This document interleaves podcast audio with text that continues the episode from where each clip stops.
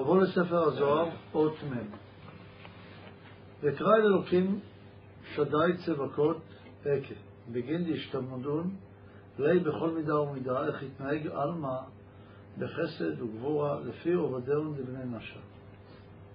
וקרא עצמו בשמות, דהיינו, שם נקרא רצון. אין לנו תפיסה אלא לפי רצונות. שמו בגימטרי הרצון. קרא עצמו בשמות, אפילו לא רק בשם אחד, אלא בשמות הולכים ומתפתחים. איזה שמות? נותן דוגמה. קל, כאלוקים, אלוקים, שדי, צבע קורות, עקה וכו'. למה עשה כך? בכדי שיכירו אותו, יתברך, בכל מידה ומידה שלו.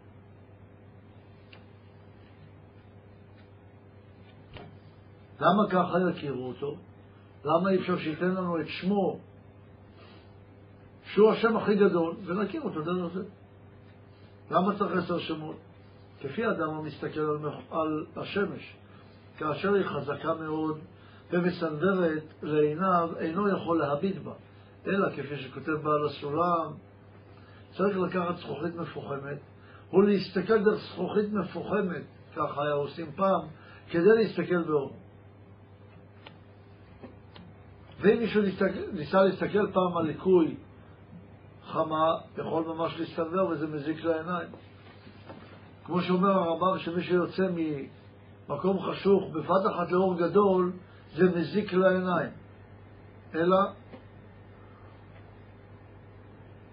שהאדם צריך להסתכל על האור האלוקי, צריך להסתכל על הבורא בהדרגה. ולכן נתן לנו לבושים כדי להשיג את אורו. כי עשרה שמות שבתורה שאינם נמחקים הוא סוד עשר הצורות, כמו שנתבהר בזוהר ויקרא עוד קס"ח. מה זה עשרה שמות בתורה שאינם נמחקים? אלא צריכים לומר שכל התורה כולה הם שמותיו של הקדוש ברוך הוא. אם כל התורה זה שמותיו של הקדוש ברוך הוא, מדוע מציין רק עשר? אומר אותם עשר שהם קבועים, שדרכם אפשר להתקדם במציאות. ספירת הכתר נגד עקב.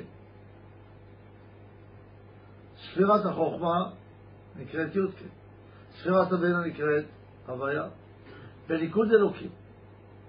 ספירת החסד נקראת כן. ספירת הקבורה נקראת אלוקים. וספירת תפארת נקראת הוויה, ובית הספירות הצפונות נקראות צבקות, וספירת היסוד נקרא כל חי, וספירת המלכות נקראת אדנה.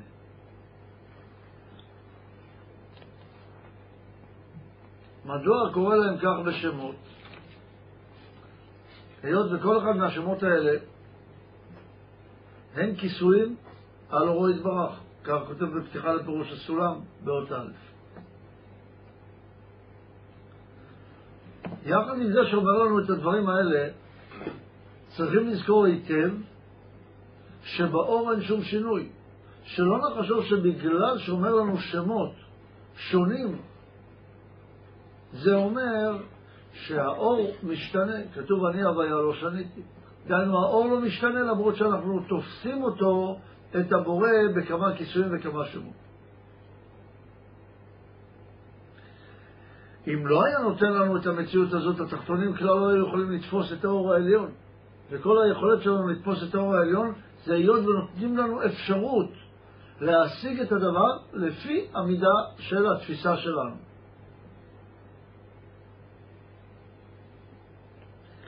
לכן אותן ספירות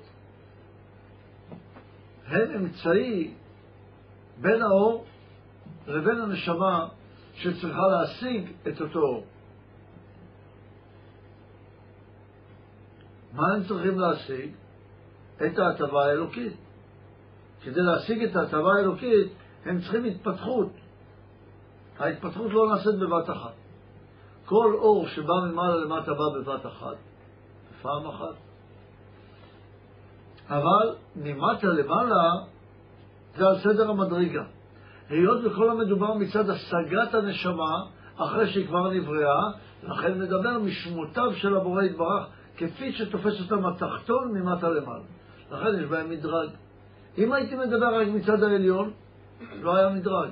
היות ואני מדבר מצד התחתון יש מדרג. מצד העליון, האור הוא אחד.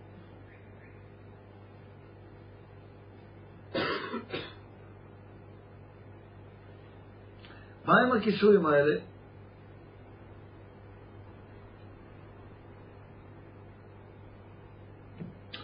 מדבר ממסכים.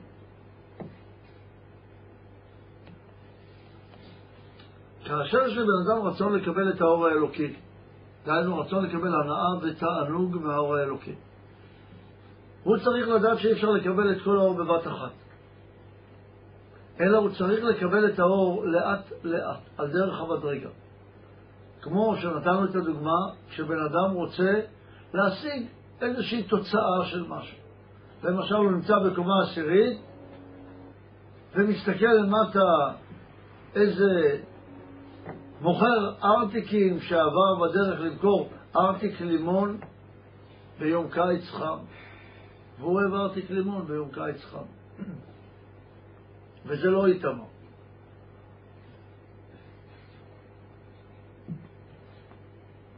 אז מה הוא צריך לעשות לכאורה? לקפוץ מהחלון למטה כדי להגיע לארטיק, כי זה מה שהוא רוצה. אומרים לו לא. יש דרך. אתה רוצה להגיע לארטיק? תלך במטרות משנה. תראה דרך המדרגות. קומה אחר קומה עד שתגיע לקרטים, לארטיק. לימון. קר ביום קיץ חם. וזה הסדר, למה? כי הוא לא יכול להשיג את הכל בבת אחת. צריך להשיג מסכים, כוח של התנגדות לאור. מה זה התנגדות? היכולת שלי לוותר על האור. היכולת שלי להגיד, למרות שיש פה אור, אני מוכן לוותר עליו. כי מה שמעניין אותי זה נותן המתנה. אבל אם בבת אחת ייתנו לי את האור הגדול, אני לא יכול לוותר עליו, אני לא יכול לדחות אותו מעיניי. לכן אנשים עם עיניים בהירות, דהיינו עיניים שאין בהם כוח של דחייה, זה עיניים חלשות, צריכים משקפי שמש.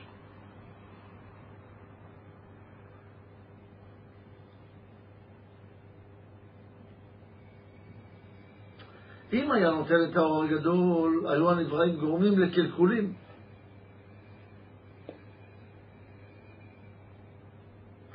לכן נתן לנו קודם כל אור בעולם, שהוא אור דק מאוד מאוד, דהיינו נהיר ודקיק. אם היינו באמת יכולים לעשות התגברות על הנהיר ודקיק הזה, הייתה לנו אפשרות לקבל אור יותר גדול. מה זה התגברות על הנהיר ודקיק? שנהיה מוכנים לוותר עליו, לא לוותר עליו. שימו לב מה אני אומר, שנהיה מוכנים לוותר עליו. אבל לא להגיד, טוב, אני מוכן לוותר עליו, נותן אותו. לא כך. שאני מצידי באמת מוכן לא לאכול. מוכן לא לישון. אני לא ישן, אני חייב, אז אני ישן. ההכרח לא יגונה ולא ישובח. אבל אני מוכן לוותר עליו. אם אני רואה למשל חבר שלי צריך אותי, מוכן לוותר על השינה. אם אני רואה שיש שיעור תורה, אני מוכן לוותר על השינה. אבל מי שלא מוכן לוותר על הנהיר ודקיק, גם את הנהיר ודקיק לא מקבל. אם יעשה את המסכים על הנהיר ודקיק, דהיינו על האור שמתקבל בעולם, יכול להשיג גם אור יותר גדול. ולמה נתן תענוג כל כך גדול בעולם הזה? תשובה, הוא לא נתן תענוג גדול בעולם הזה. נתן תענוג קטן בעולם הזה. כמו שאומר בעל הסולם, שנכנס לסוכה, כך אומר הרבי, דיבר דברי קודש ואמר, אם בן אדם היה יודע איזה אור אפשר לקבל היה מוותר לגמרי על הנר הדקי. אבל לא מגלים לו. כי אם היו נותנים לו את ההר הגדול, ודאי היה פוגם. רק איזה אור נותנים לו? אומר הבן אדם בשביל האור הגדול, היה מוכן לקצוץ כל יום, שבע פעמים ביום, את אצבעות ידיו ואצבעות רגליו בשביל לקבל את האור הזה. זאת אומרת, כזה סבל, כזאת הגיעה היה מוכן לעשות בשביל לקבל את האור האלוקי הזה. תגידו לבן אדם, תקבל תענוג גדול בעולם הזה, בוא נחתוך לך פעם אחת תצבור את הידיים והרגליים. מי יסכים?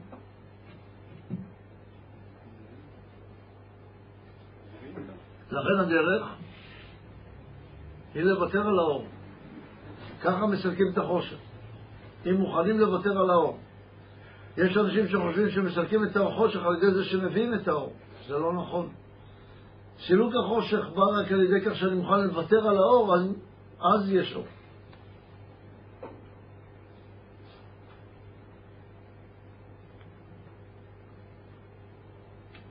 עוד שאלה צריכה להישאל פה. מדוע אומר לי ששם מקה זה כתר? הרי אנחנו למדנו בשאר הכוונות, בדרוש על פסח, וכל הדרושים חוזר על זה שקה זה מבחינת בינה. אלא יוד ובינה משמשת כתר לזעיר אנפין, ובינה משמשת כאימא שממנה יונק זעיר אנפין שהיא מבחינת כתר שלו, לכן קורא לה שם מי שהייתה לו שאלה כזאת צריך תשובה כזאת.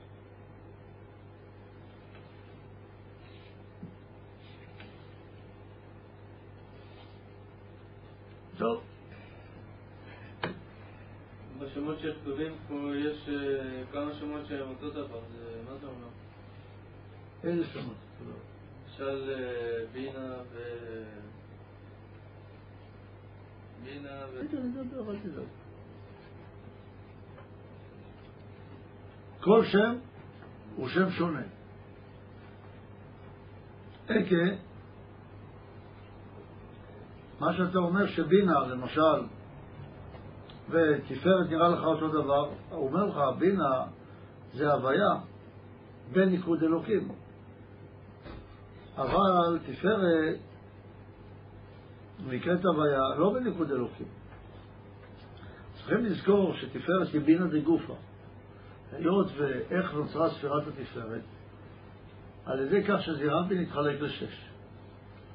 חסד הוא כנגד הכתר מצד הכלים, חסד הוא כנגד הכתר, גבורה כנגד החוכמה, ובינה כנגד התפארת. לכן תפארת היא כנגד הבינה, זאת אותה, לכן יש שם אותו שם, מהצד הזה, אבל בניקוד שונה לגמרי.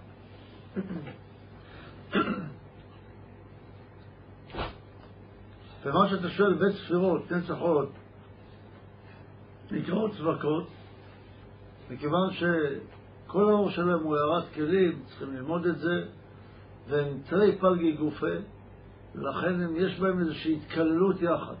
אתה רוצה ללמוד על זה יותר, אתה צריך ללמוד את זה בחלק ט"ו בעוד ט"ו באור פנימי.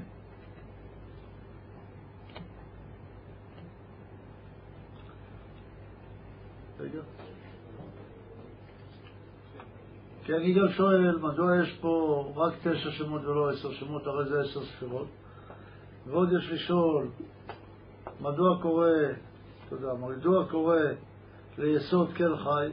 הרי יסוד נקרא, אה, כפי שהוא אומר לנו, באות ב' בפתיחה לפירוש הסולם, הוא אומר, השם שדי הוא יסוד,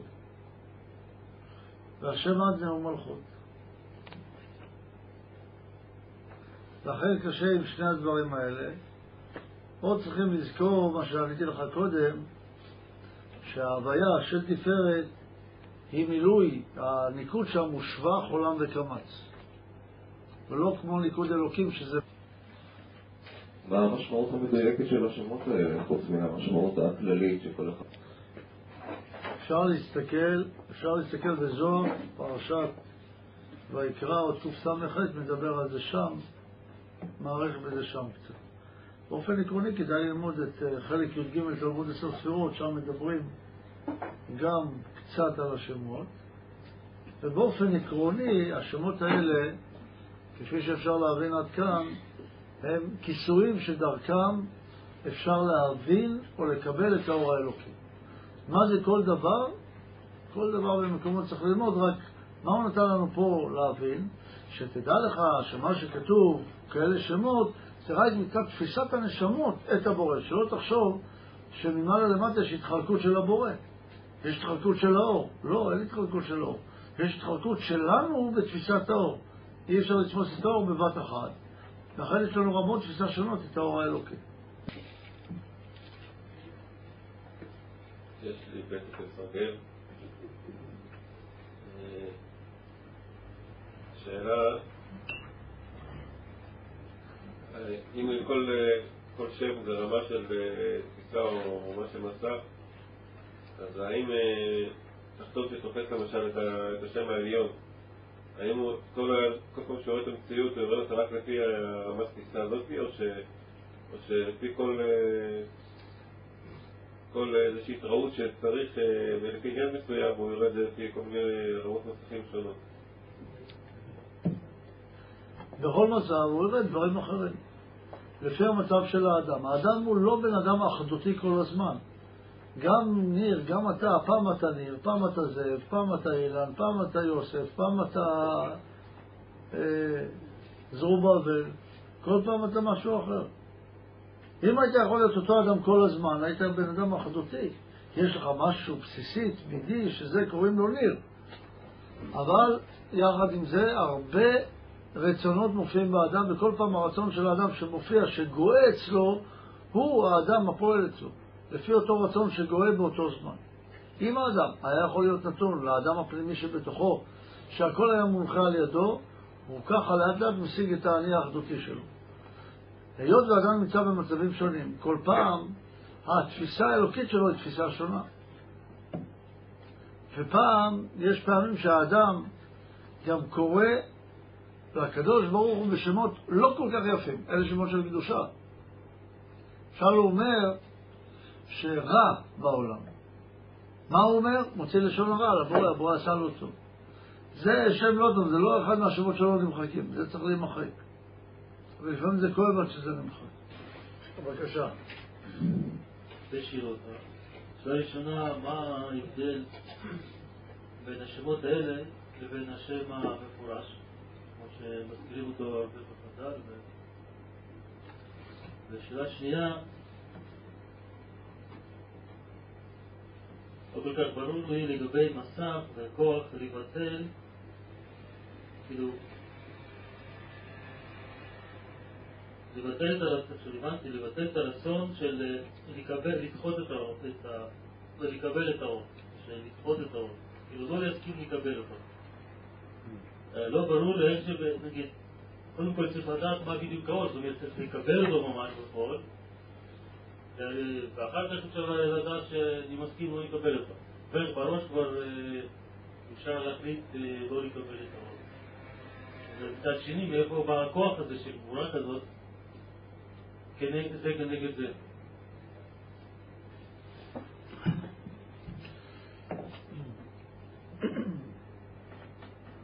יש שמות שהשמות הם, כמו שאמרנו, מצבים כדי להגיע לבורא יתברך. דהיינו לגלות את אור. השמות האלה הם שמות של תפיסת הנשמה. השמות האלה הם בתוך האדם. על ידי תפיסה שונה של האדם ברמות שונות, כך הוא יכול לתפוס את הבורא ברמות שונות.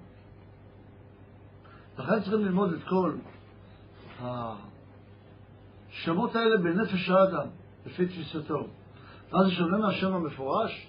שהשם המפורש זה, זה הרצון האחדותי של האדם, הרצון השלם של האדם, ודרך זה יכול לתפוס את השם המפורש.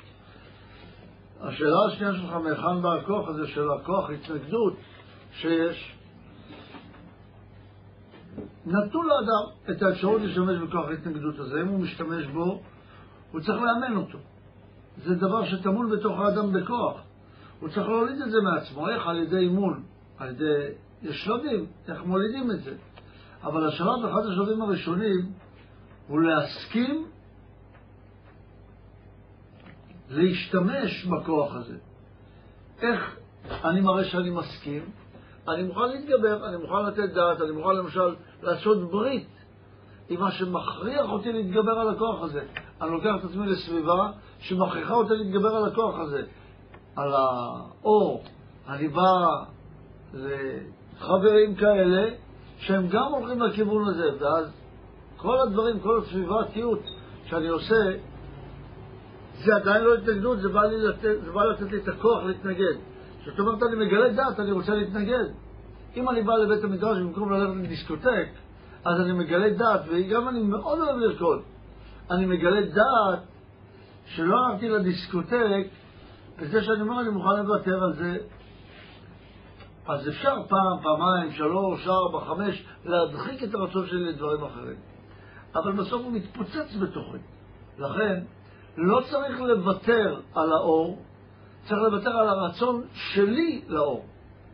כי לוותר על האור זה רק לדחות את הסיפוק הרגיל ממנו. דחיתי את האור. אבל דחיית האור הכוונה לדחיית הרצון שלי לקבל את האור. אם דחיתי את הרצון שלי לקבל את האור, לא שאין לי יותר את הרצון הזה? זה נותן לי את האפשרות להשאיר לעצמי מקום חלל אמיתי, אבל לדבר חדש. מה הדבר החדש? בבקשה. הרב, האם השמות האלו זה איזשהו בחינות רגשיות בתוך האדם שצריך לקלוט? אם במידה וזה בכיוון הזה, האם הרב יכול...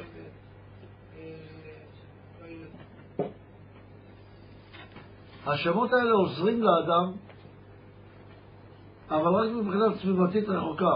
יש את כל עניין של קבלת הרשש, שבו מכוונים לכל מיני שמות, לכל מיני צירופים. כמו שכותב הארי בשער הכוונות, שער רוח הקודש. אלא שהצורת תפיסה הזאת היא, היא לא כל כך מקובלת עלינו. למה? כי אנחנו רוצים עבודה פנימית, ויש חשש שאם נלך בדרך הזאתי, אז כולם ישבו יחד, יחשבו על שם קדוש כזה או אחר, ויצפו להיפתח לזה. התופעה הרגשית של האדם היא דבר מובנה מראש בדרך כלל, אלא אם כן אדם לוקח על עצמו לנהל את חייו. אם הוא לוקח על עצמו לנהל את חייו, לפחות הוא מתחיל לעשות פעולות מצד עצמו, בהתחלה בכפייה. והוא לא מגלה ככה את השם אלוקי בכפייה. אבל לאט לאט, על דרך המדרגה, יכול לקנות את המצבים האלה שהוא נתן לנו פה, וצריך גם לומר שכל המצבים האלה של השמות, עשר שמות, יש בכל מצב ומצב שצריך לעלות בהדרגה שלו. כבוד הרב, עשרה השמות האלו אדם לא אומר סתם בגלל שמפאת הכבוד, או שיש איזה כוח שטמון בו, שיכול להתגלות בו? כן, את העשרה שמות לא אומר, היות והוא יכול להרוס, הוא לא צריך לבקש כלים על משהו שלא נותנים לו בכלל את האור אליהם, או שהוא עושה אותם זולים בפיו, ואז הוא יכול להרוס יותר מאשר לבנות. כי השמות האלה הם אלה שמחזיקות אותו בחיים. בלי זה אין קיום. אבל גם בהם צריך להשתמש באופן מושכל. בינתיים הם קיימים, צריכים לדעת שהם קיימים, אבל אסור להוציא אותם בפינו היות, ואנחנו לא משתמשים בהם באופן הראוי. מבוא לספר הזוהר, אות מ"א. די לא התפשט נאורי על כל בריין, איך השתמודו לי ואיך התקיים מלוא כל הארץ כבודו. ואם לא היה מתפשט אורו יתברך על כל הבריות, על ידי שנתלבש קבע יכול ואלו הספירות הקדושות, ולמה אומר קבע יכול?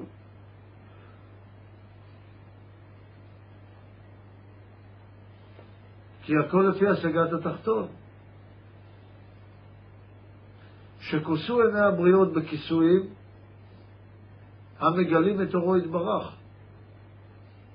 שהכיסויים האלה תלויים בהסתכלות התחתון. העיניים כוסו היות ואין מספיק כוח לראות את אורו יתברך. לכן, כמו שלמדנו באות מ', יש כיסויים על גבי כיסויים כדי לכסות את עיניו של המסתכל.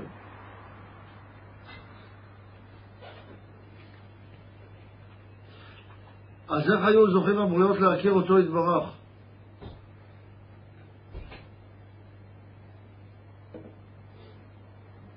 איך היה מקוים הכתוב ולא כל הארץ כבודו? ואיך היו מתגלים שמותיו? זאת אומרת, זה שהוא כיסה, זה גם גרם לגילוי. שהלבוש לא רק שמכסה, הוא גם מגלה. תארו לכם, הרבה אנשים הולכים בדיוק באותו לבוש. איך נדע מי זה מה? אבל אם אחד הולך עם חליפה ארוכה, אחד עם חליפה קצרה, אחד עם עניבה, אחד עם ספודים, אחד עם שטיימל, אחד עם כובע רגיל, אחד עם כובע קסקט, אחד עם כובע טמבל, אז יודעים מי טמבל ומי לא טמבל. יודעים מי זה מנהל בנק, יודעים מי זה חסיד, מי זה ליטאי, וכן הלאה. לפי הלבוש אפשר גם לגלות מי הוא האדם. זאת אומרת שהלבוש לא רק מכסה, הוא גם מגלה. פירוש שבזה מתרץ את החפץ האלוקי להיראות אל הנשמות, כמו שבו עצמו היה אלו השינויים שבהספירות. למה כמו? כי ודאי שבבורא אין שום שינוי. שהרי אני הוויה לא שניתי. באור, ובטח בבורא, בעצמותו, אין שום שינוי, אלא הכל לפי תפיסת התחתון. רק מה מתרץ לנו פה? שיש חפץ אלוקי, כך תופס האדם, להיראות אל הנשמות במדרגות, בלבושים, כדי שיהיה אפשר להם לתפוס. שוב בכדי ליתן מקום לנשמות להכרה והשגה מספקת בו יתברך. כי בלי האפשרות להשיג אותו מדרגה אחר מדרגה, בלי האפשרות להשיג אותו גם במצב של קטנות הקטנה ביותר, אי אפשר היה לגלות שיש בורא בעולם. כי אז, אם נשיג אותו באופן הזה, יקוים הכתוב מלוא כל הארץ כבודו. זאת אומרת שבכל מקום ומקום, בכל רצון ורצון, זה נקרא כל הארץ, נמצא הבורא. אז למה אנחנו לא מכירים אותו בכל רצון ורצון? כפי שאומר הבעל שם טוב, לא נותנים לו להיכנס. זה לא משנה איפה אתה, הבורא אוהב אותך. רק תן לו להיכנס, תעשה לו מקום. דהיינו, כמו שאמרנו לעיל, באות ל"ג, בדוגמה, לאבא מתראה לבנו הקטן, לעתים בפנים כועסות, לעתים בפנים עצובות, אחאב אינו משתנה, אבל הוא מחויב להראות לילדו, לבנו החביב, פנים כועסות לעתים, ופנים שוחקות, כי זה מקדם את הילד. כי אם הילד לא היה רואה פנים כועסות, לא היה יודע לשפר את עצמו. לא היה יודע לתקן את עצמו כך שיוכל באמת לקבל את ההטבה. לכן לעתים העליון מתראה לתחתון בלבושים, בהסתרות, כדי שהתחתון יוכל לשפר את עצמו. והם הנקראים לעתים עונשים, אבל העונש לא בא אלא כדי שהתחתון יוכל לתקן את עצמו.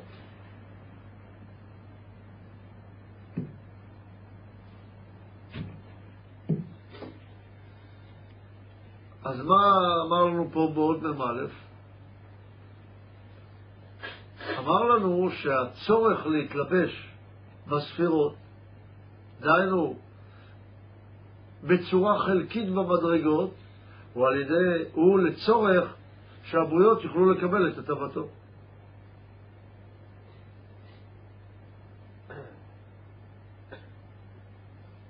לכן אפילו זה שאנחנו רואים שיש הסתרה של המורה על ידי לבושים, זה גם בא בשביל התחתון. זה שאני לא יכול להשיג את כולו בבת אחת, אלא כל פעם אני רואה מדרגה בהתאם למקומי, זה לטובתי.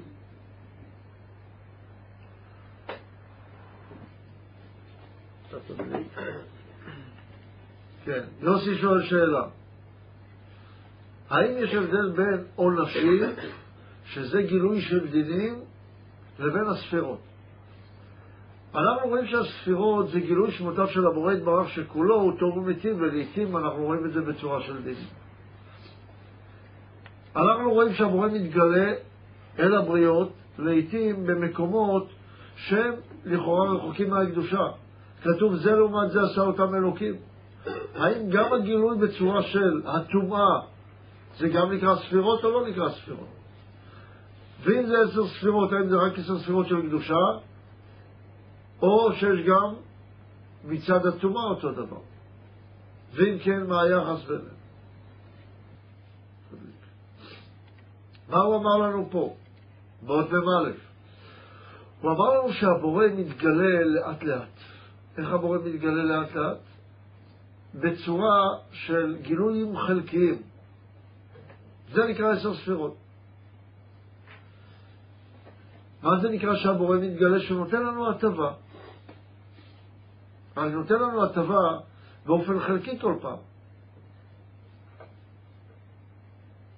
היות ונותן לנו הטבה, גם באמצעי ולא רק במטרה, אז אפשרי שנוכל להתקדם, כי היינו רואים שנותן לנו הטבה רק במטרה, רק בתכלית שלנו, ולא היינו משיגים את התכלית, אז היינו מיד מסתלקים מכל העבודה. לכן נתן לנו מטרות חלקיות, ונתן לנו אפשרות להשיג גם את המטרות החלקיות האלה. לרצות אותן, להרגיש בהן תענוג. זה למדנו באות מ'. ועשה צמצום ב'. זה מה שנתן את האפשרות הזאת.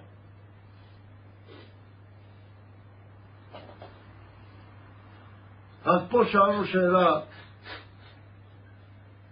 האם זה כולל את זה שהוא נתן רצון גם בטומאה? התשובה לא, לא על זה מדובר פה.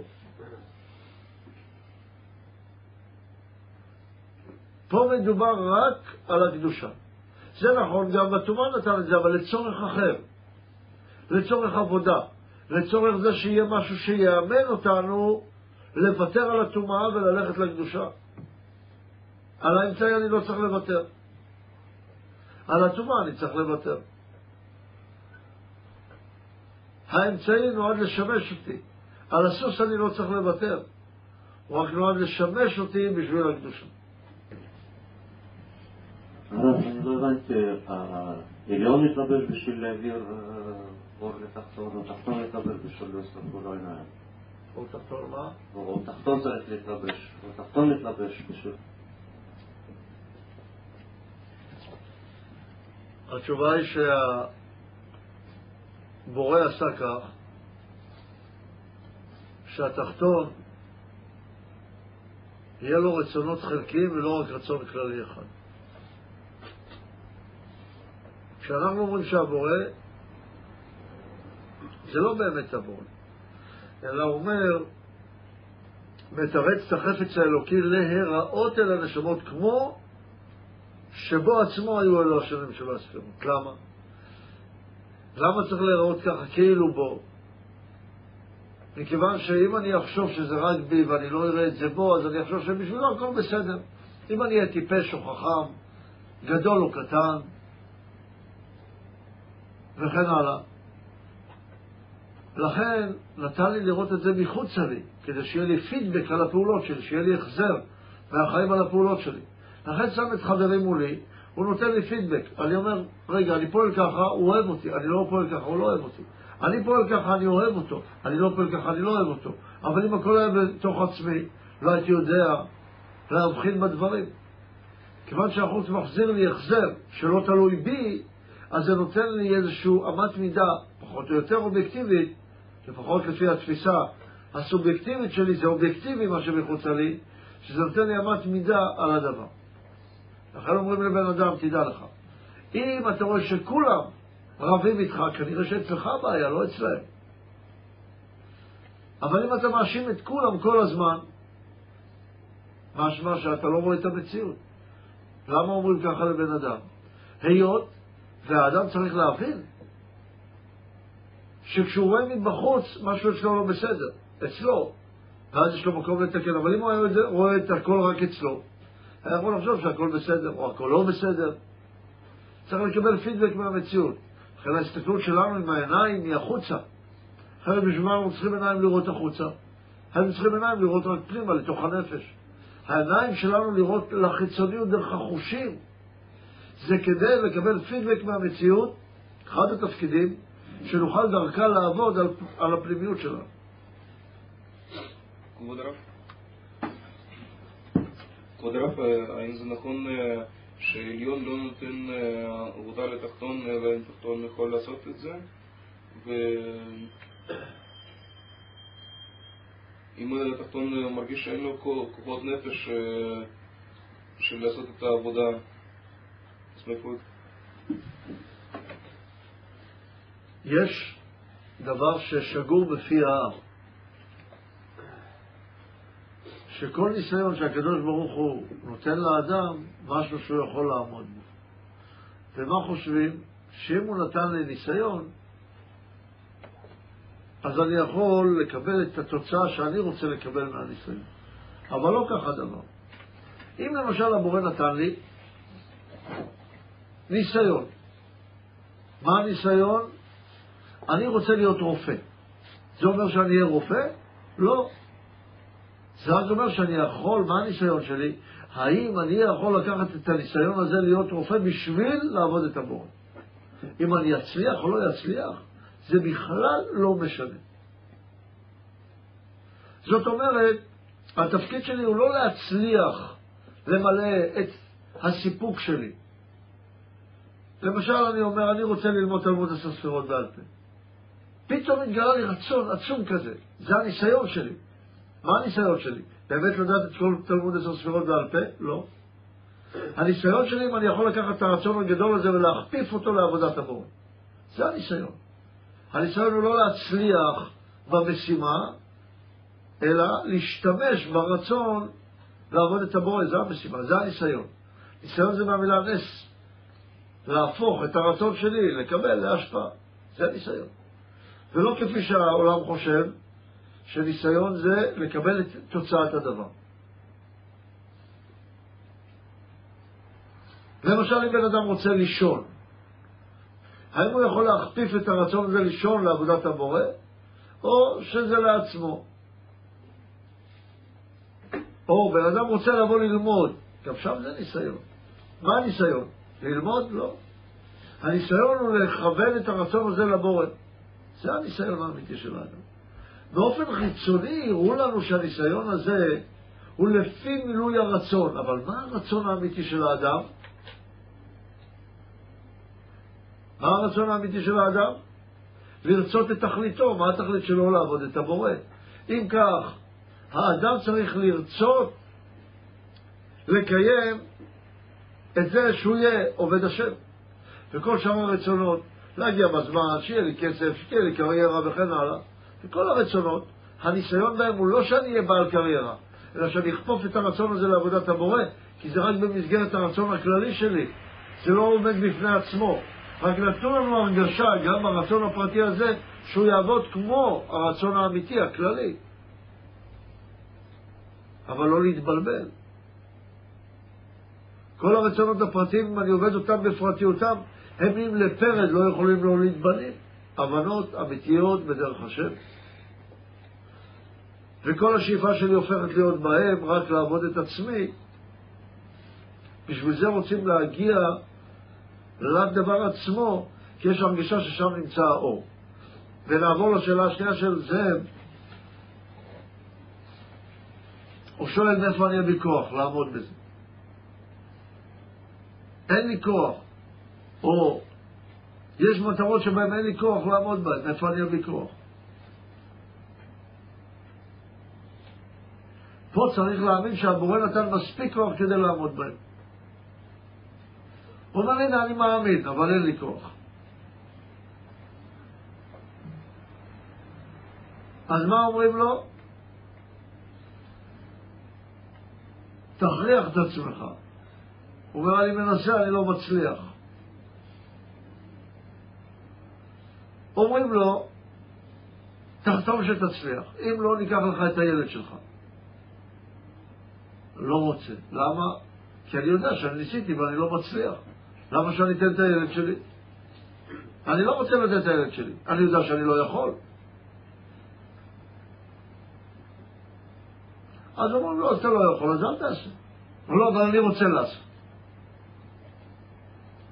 מוותרים, אמרו לו, אתה יודע מה, אתה לא יכול. אומרים לך, תבוא כל יום בשתיים ורבע ללמוד. אני לא יכול.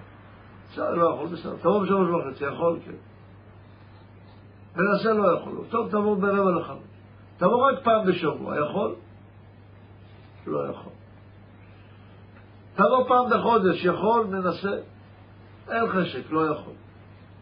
כל העבודה היא נגד החשק, אומרים לו. אתה לא רואה שלא משנה מה אתה עושה, קצת, הרבה, בינוני, זה לא משנה מה. תמיד יצר הרע בא להגיד, אין לי חשק. זה לא משנה כמה. זה משנה למה. מה למה? הבורא אומר לך לעשות, לא בגלל שאתה מתחשק לך. זה העבודה, ללכת נגד החשק. אחרת זה לא עבודה, יש לי חשק, מה, מה החוכמה לעשות? לא עשיתי את זה מטעם עצמי, עשיתי את זה בגלל האנוכיות שבי. יש לי חשק לבוא ללמוד תורה, ובאתי ללמוד תורה. לא, מה, ביג יש אנשים שיש להם חשק לקום לעבוד בזבל כל לילה, והם קמים, עובדים בזבל כל לילה. אלה קמים ואלה קמים. וגם אם קמתי לעבודת הבורא צריך תמיד שיהיה משהו שאני עובד בו בלי חשק. אם אין משהו שאני עובד בו בלי חשק, אני לא מתקדם.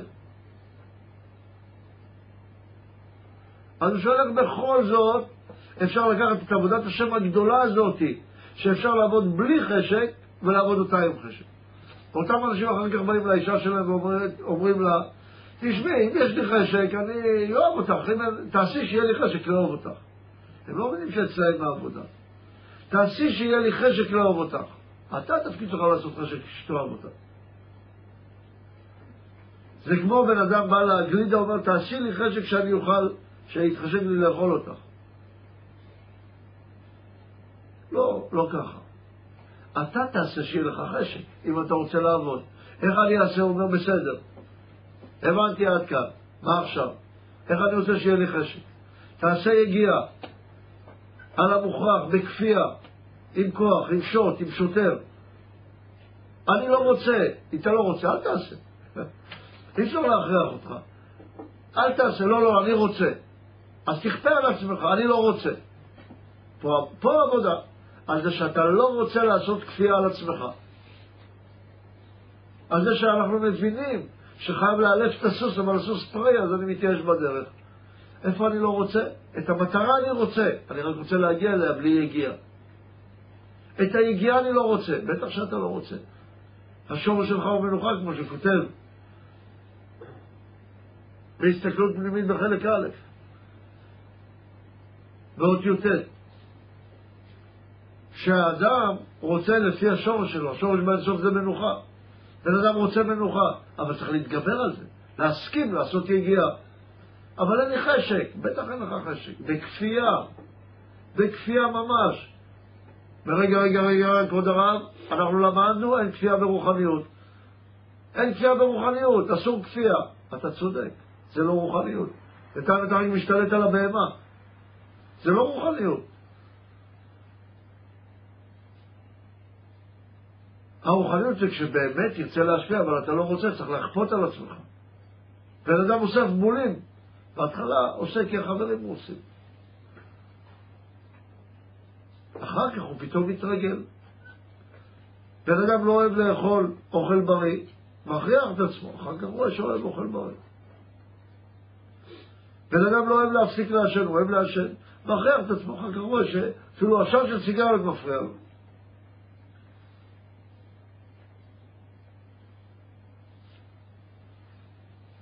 אז מה כדאי? כדאי כפייה בהתחלה. על זה שואל הרבי, מי גילה רז זה לבניי? איזה רז? שמתוך שלא לשמה, על ידי כפייה יגיע לשמה. כך אומר. רז, זה סוד גדול. למה זה סוד? כי זה מוסתר מהאדם, האדם מרגיש שכשיש לי חשק, אז אני אגיע, כשאין לי חשק, אני לא אגיע. וזה שקר. אומר בעל הסולם בפרי חכם, רק על הגירומין האדם מקבל שכר. רק על מה שהוא עושה מעבר לחשק, מעבר לדין. הדין אומר אם יש חשק נעשה, אם אין חשק לא נעשה. אבל צריך לנצח את היווני הזה שבתוכנו. בבקשה. יהיה הנקודה הקודמת שהרב דיבר עליה, האם, אה, האם, אה, האם לאדם אין שום השפעה על מה שקורה מחוצה לו?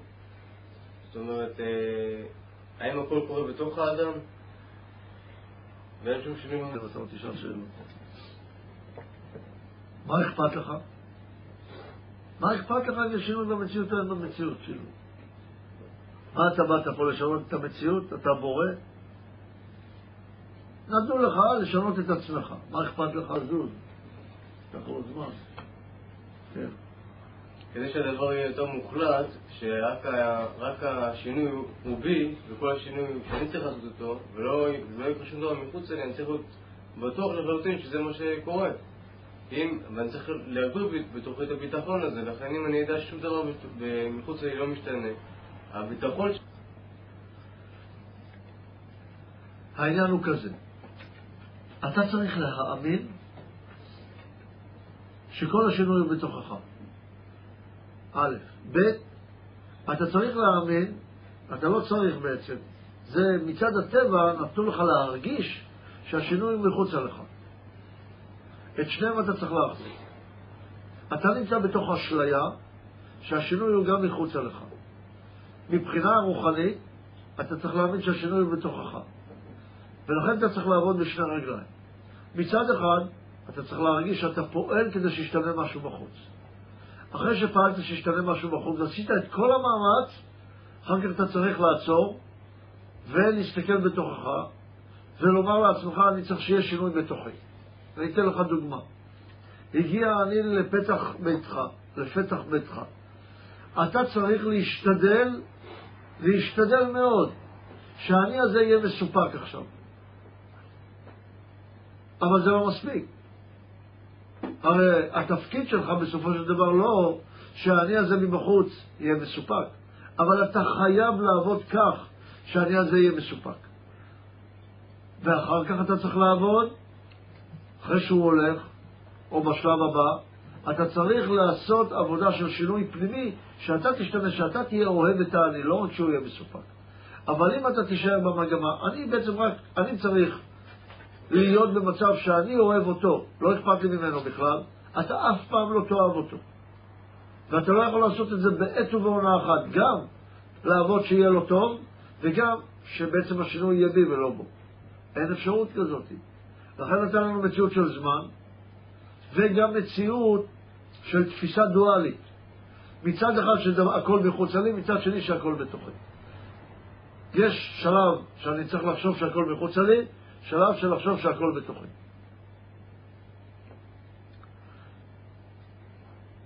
ולכן, האדם צריך להיות במצב שהוא עובד בשתי התחומים האלה. הכל גם מחוצה לי והכל רק בתוכי. וביותר, עבודת הפרט היא זה שצריכים לעשות את המעבר הזה שהכל בתוכי. זה עיקר העבודה, ולא לחשוב שאין דבר מחוצה לי. חייב גם להיות בתוך הסימולציה הזאת, ולא לזרוק את הסימולציה הזאת. זה נכון, זה אשליה. אבל אסור לזרוק את האשליה הזאת, היא מוכרחת. עד כמה היא מוכרחת? עד כדי כך שמותר לחלל שבת אם יש חשש שתרד ממך ההזדהות הזאת עם הגשמיות שכאילו יש זמן. באמת אין זמן, אבל מה אכפת לך שאין זמן? מה אכפת לך מה האמת? מה, אתה מחפש את האמת המוחלטת? כשרצו לברוא את האדם מצד האמת, האמת לא הסכימה. זאת אומרת, התפיסה של האמת לא מסכימה לתת לך את המציאות שלך. המציאות שלך היא לא לפי האמת. המציאות שלך היא לפי העבודה, והעבודה היא חסד. חסד הסכים שיברא האדם. אמת לא הסכימה. מה עשה לאמת? זרק אותה לארץ, והאמת מארץ תצמח. אותה אמת של אותה דואליות שצריכה להתקיים בעת ובעונה אחת, אותה אמת שהכל בתוכך לא יכולה לצמוח אלא מהארץ, מהרצון שלך. אבל איפה הרצון שלך עכשיו? קודם כל הוא צריך להירקב בארץ בלי לתת קצת מתיקות לזבל, וכשיש לך ביקורת, שאתה רואה שאתה לא מסוגל לחיות את זה שהכל בתוכך, וגם לא זה שהכל מחוצה לך, לאט לאט אתה יכול להגיע למיזוג בית ההפכים, וזה בתנאי שתרצה את תכליתך.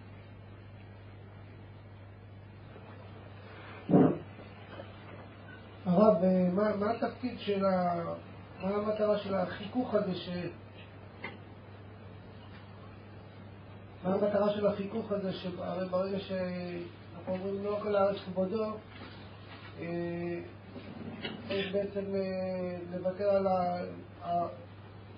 הרצון שלנו, אה, בעצם צריך לוותר עליו. כלומר, ככל שיתגלה יותר, לא כל הארץ כבודו, הרצון שלנו יגדל יותר.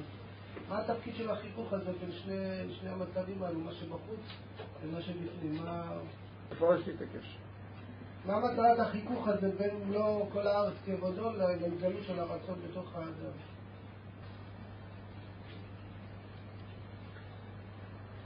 מה שהאדם מתגלה לו הרצון, זה לא כדי להתגבר על הרצון, זה רק כדי להתגבר על כוונת הרצון.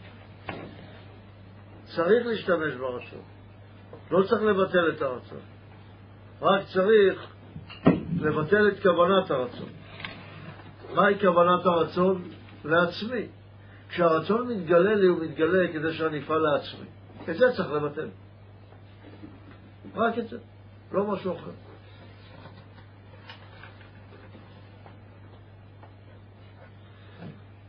והחיכוך של האדם, מכל פעם מתגלה לו רצון והוא צריך לכפוף אותו לבורא. מתגלה לו רצון, צריך לכפוף אותו לבורא. אם לא יתגלה לו רצון, לא יהיה מה לכפוף לבורא. החיכוך הוא בין מה שאני רוצה את הרצון לעצמי לבין מה שאני צריך להכפיף אותו לבורא, או אם לא מכירים את הבורא, לאמת. מה האמת שצריך להשפיע?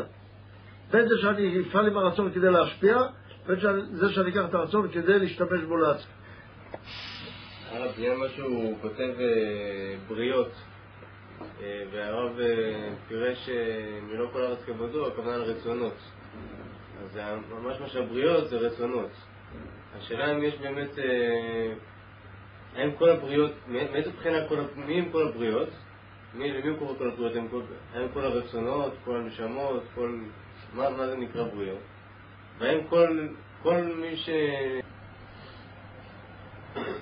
טוב, דוד שואל את אותה שאלה שהוא שאל קודם. הוא שואל מי זה הבריות, האם מחוצה לי או בתוכי? האם זה הרצונות שלי או מחוצה לי? אבל ענינו על זה כבר קודם. אתה שואל מה האמת, או שאתה שואל מה העבודה?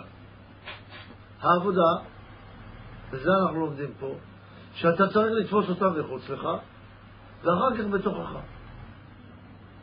מחוץ לך, בהתחלה, שזה בריות, וגם בעבודה פנימית שזה רצ... רצונות.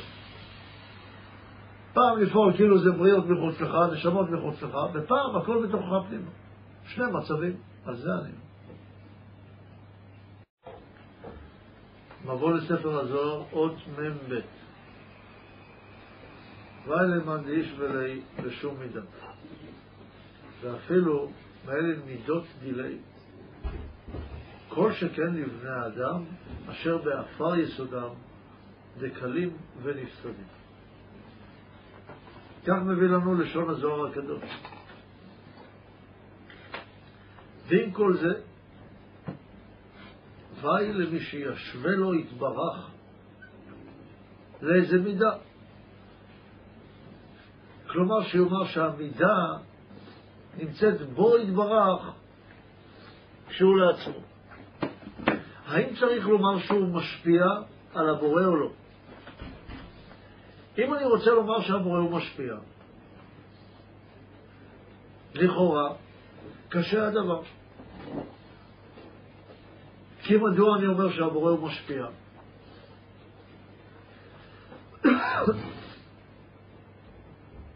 הרי זו מידה, אם הוא משפיע, אז אני משווה לו מידה של בני אדם. אלא צריך לומר בכל מקרה שלא מדברים על עצמותו. אם אני מדבר, מדבר על הבורא. הבורא הוא כפי תפיסת הנברא.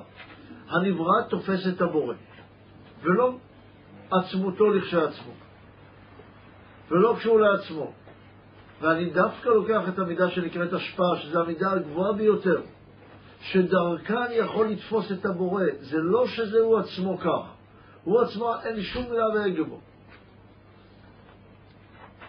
מכיוון שגם התפיסה של המושג השפעה היא לפי תפיסת הנברא.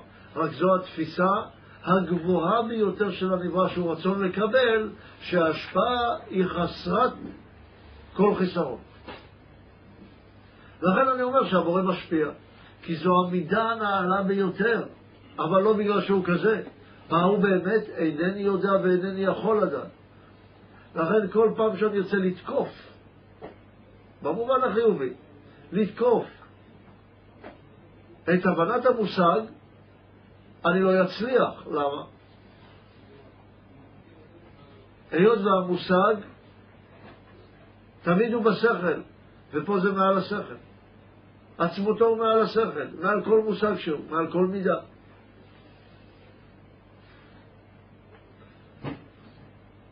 ואם תאמר, אולי יש מידות רוחניות, ואפילו באלו המידות הרוחניות, שהוא מתראה להנשמות. וכל שכן במידות הגשמיות, מטבע בני אדם שיסודם מעפר. והם קלים ונפסדים.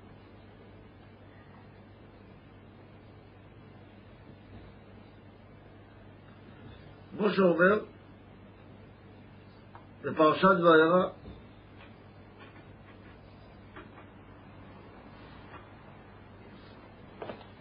משנברא האדם הראשון הוא נתקן מעפר בית המקדש שלמטה, ממלכות המתוקנת בבינה. זה נקרא עפר בית המקדש. מלכות המתוקנת בבינה.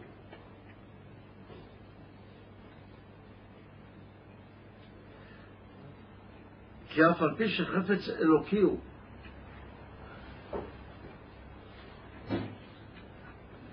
שהנשמות המקבלות, וזה עניין גדול מאוד, ועל זה שאלתם הרבה במשך המבוא, שמצד אחד אומרים לנו שאנחנו צריכים להאמין שאנחנו עושים נחת רוח לבאות, ומצד שני מספרים לנו שהכל רק בתוכנו. אז אל תספר לי. אם אני נמצא בסימולציה כזאת, שאני צריך להאמין עכשיו שאני בתוך מטוס, אל תספר לי שאני לא בתוך מטוס. למה אתה מספר לי? זה הוא אומר, כי אף על פי שחפץ אלוקי הוא, שהנשמות המקבלות תראינה שהשינויים שבהם הם רק במשפיע יתברך. עם כל זה צריך להיות ברור לנשמות שאין בו, חס ושלום, שום שינוי ושום מידה.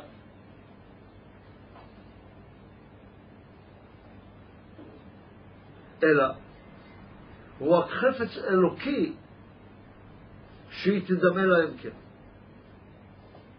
איך למדנו? עשה במוח האחורי של האדם מעין מראה כדי שתראה לאדם את מה שהוא רואה בפנימיותו, את התמונה, את התמונה הפנימית שבתוכו, שיראה אותה כאילו היא מולו. כך היה חפץ אלוקי. איך אני יודע שגם היה חפץ אלוקי? כי כך זה מתקיים. כך זה מתקיים בטבע. לא מרצון האדם, אלא בטבע.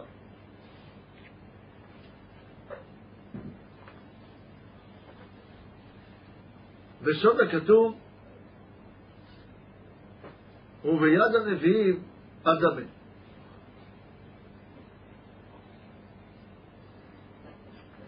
ואם חס ושלום יטעו בזה, אז ואי להם. כי עבדו כרגע מהשפע האלוקי. למה? ונשאלת השאלה גם פה בכל תוקפה. אם רוצה שאנחנו נהיה בסימולציה, למה מספר לנו שאנחנו בסימולציה? עד כדי שאומר שאם לא נדע שאנחנו בסימולציה, אז אנחנו מאבדים את כל השפע האלוקי. זה היות, כי אם אנחנו עושים את הבורא שלנו קטן, גם אנחנו קטנים. ואם הבורא קטן, הוא לא יכול לתת לנו מהשפע האלוקי. כי אני יכול לקבל מהשפע האלוקי לפי מה שאני רואה את הגדול ממני. אבל אם הבן ידע שאבא שלו כועס עליו, אבל הוא לא באמת כועס עליו,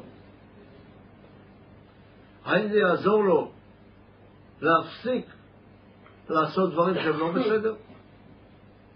הוא צריך להבין מצד אחד כך, מצד שני כך. את שני הדברים הוא צריך להבין. אם הוא לא יבין את שני הדברים, הוא ייפול מהדרך, כי הוא יחשוב למשל שאבא שלו, יסתכל על אבא שלו ויגיד, מי זה הכעסן הזה? אבא הזה כועס ומקפיד וכזה רע ורוצה להשתלט עליי. איזה מין אבא זה? ככה אומרים על הבורא הרבה פעמים. אז מה צריכים להגיד להם? רגע, לא יכול להיות שהבורא יש לו מידות, זה הכל איך שאתה רואה את זה. וכשהוא בא ואומר, רגע, רגע, רגע, הבורא בעצם לא אמר לי שאני לא אשמור שבת, לא אמר לי שאני לא אסע בשבת, סליחה, לא אמר לי שאני אתפלל כל יום, הבורא לא מעניין אותו הדברים האלה.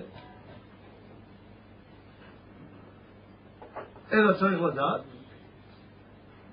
שהבורא הוא דבר שלם. אבל אם אני אומר, רגע, הוא דבר שלם, הוא לא אמר לי את כל אלה, אין בו מידות, הוא לא אומר לי תעשה א', ב', ג', זה לא קשור אליו. לא רק לא אמר לי, גם לא אכפת לו. לא אכפת לבורא אם, אם אני כן אעשה או לא אעשה, כי הרי הוא לא כועס, אין לו מידות. אין לו רצון כזה ורצון אחר, יש לו רצון אחדותי. אז מה זה משנה הפעולות שאני עושה? ממילא כבר הכל צפוי, הכל, הכל גמור אצלו כבר, לא רק אצלו, אפילו במחשבת הבריאה. הכל ממילא גמור, והכל רק מתראה בעיניי שאיננו גמור. אז אם זה לא גמור, מה זה משנה? כמו ילדה קטנה שמשחקת עם בובה. אז מה זה משנה אם הבובה עושה ככה או עושה אחרת? התשובה, זאת כל הדרך של האדם. לדעת מתי להסתכל כך ומתי להסתכל כך. מה האמת? מה האמת? שהכל נמצא כבר במצב השלם, שלבורא אין שום מידה, או שהבורא כן כועס עליי, או שאני כן נמצא בסימולציה. מה אני צריך להאמין? אני לעורר אתכם, תחזרו לריכוז. זאת אומרת שיש לנו פה איזושהי דואליות במציאות, בתפיסה שלנו את המציאות. אז מה האמת שאלנו? האמת שבכל מקום צריך לפעול אחרת. האמת זה איזה פעולה, איזה סוג של מחשבה אני צריך כדי שתוביל אותי לאמת. זה האמת. האמת בדרך זה לא שאני נמצא כבר במקום. מה האמת כשאני מכין לאכול? לחתוך את העגבניה או לא לחתוך אותה? האמת שצריך לחתוך אותה. למה? מה, אני לא רוצה להגיע לדבר שלם? רוצה שתהיה שלם בתוכי, למה אני חותך אותה? האם כשאני מסתכל על פאזל, כשאני בונה אותו, אני צריך להסתכל על החלק ולבחון את החלק, או להסתכל על הדבר השלם? ואם יהיה לי את החלק, אומר, אה, זה החלק? זורק לים. עוד חלק, גם את זה אני זורק לים. רגע, רגע, רגע, אומרים להם, רגע, רגע, לאט לאט. מה אתה זורק את כל החלקים? חכה תחבר אותם, תעשה תמונה שלמה, תראה שכל החלקים שייכים לתמונה השלמה. גם צורת ההסתכלות הזאת וגם צורת ההסתכלות הזאת. אתה חייב את צורת ההסתכלות החלקית גם כן. דהיינו חייב לראות שיש מידות שמתראות כלפיך מעיני הבורא. כאילו הבורא באמת כועס עליך. האמת, התמונה היא שלמה. האמת, אתה חייב לראות אותה לעיתים, גם בתור תמונה לא שלמה, ולזכור שיש תמונה שלמה. זאת אומרת, ברקע ההסתכלות שלך, חייב לראות שהברור הוא דבר שלם. אסור לך לבגוד בידיעה הברורה הזאת, שאסור לסגת ממנה לגמרי. רק מה? אתה צריך לדעת שאתה חייב להסתכל על זה גם בצורה לא שלמה לפעמים, כלפיך. איך להחזיק את זה קשה. בלתי אפשרי אלא בגמר תיקון אפשר להחזיק את זה. שיש לפאזל גם חלקים וגם דבר שלם. באיזה תנאי אפשר להחזיק את זה? מתי שאני אעשה עבודה כדי להגיע לזה. מה העבודה שצריך לעשות? פעם לפעול כך, פעם לפעול אחרת, פעם לפעול כך, פעם לפעול אחרת, עד שאני מגיע לתפיסה אחדותית של הדבר. אתם מכירים, יש כל מיני תמונות כאלה, שאפשר לראות, אם אתה מסתכל בצורה מסוימת, אתה רואה שם איזושהי תמונה. ואם מפנים את תשומת לבך, אתה רואה פתאום יש פה תמונה אחרת לגמרי שלא יכולת לראות. כשיפנו את תשומת לבך לדבר, אתה כבר רואה את התמונה הזאת. אחר כך הוא אומר, רגע, רגע, עכשיו תסתכל על התמונה שלה, קשה לך פתאום לראות את הדבר השני. ואז מציירים לך, אמרו לך, תראה, הנה פה זה נראה ככה, אתה מסתכל, ואז קשה לך לראות את הדבר השני, מפנים אותך עוד פעם לדבר השני. ולאט לאט אתה רואה שאתה יכול לראות את שתי הצורות יחד. אתה יכול להיות, בתשומת לב בשתי הצורות. ממש כך צריך לקרות בכלל המציאות. אנחנו גם נראה שיש חלקים, וגם נראה שיש דבר שלם. באיזה תנאי? בתנאי הברור והמובהק שיש קשר בין המחשבה, בין הכלל לבין הפרטים המכילים את הכלל. שכלל הגוף, דהיינו המחשבה שמייצגת את כלל הגוף, חושבת על כל אחד מהפרטים. יש לה יחס של הרגשה ומחשבה על כל אחד מהפרטים, ולפרט יש הרגשה ומחשבה על כל אחד מהכללים. על הכלל, סליחה. זאת אומרת שהיד שלי שהיא פרט חושבת על כלל הגוף ומרגישה את כלל הגוף, וגם כלל הגוף מרגיש את היד. אם אין את היחס המשותף הזה, אין שלמות. כי היד תעבוד לבד, והגוף יעבוד לבד, הם יתנתקו. נקבל נמק, נחתוך את היד, לא תהיה לה חיות, לא תהיה יד. מצד שני, אם היד גם לא תחשוב על כלל הגוף, על המחשבה, אז זה נשאר עם מחשבה, בלי פעולה לאותה מחשבה. לכן אני צריך את שני הדברים. והם צריכים לפעול בהרמוניה. מצד אחד כל פרט צריך לפעול את הרצון שלו, מצד שני צריך לעבוד למען הכלל. רק כך אפשר. אז מצד אחד הוא צריך להסתכל על עצמו ולהגיד, רגע, מי אני? יש לי פרטיות, יש לי רצון משלי, אני אוהב דברים מסוימים, כן, וטוב לא לאבד את חירות היחיד בעניין הזה. מצד שני, טוב לו לאדם להיות יכול לראות גם את הכלל. כי אם הוא לא יכול לראות את הכלל,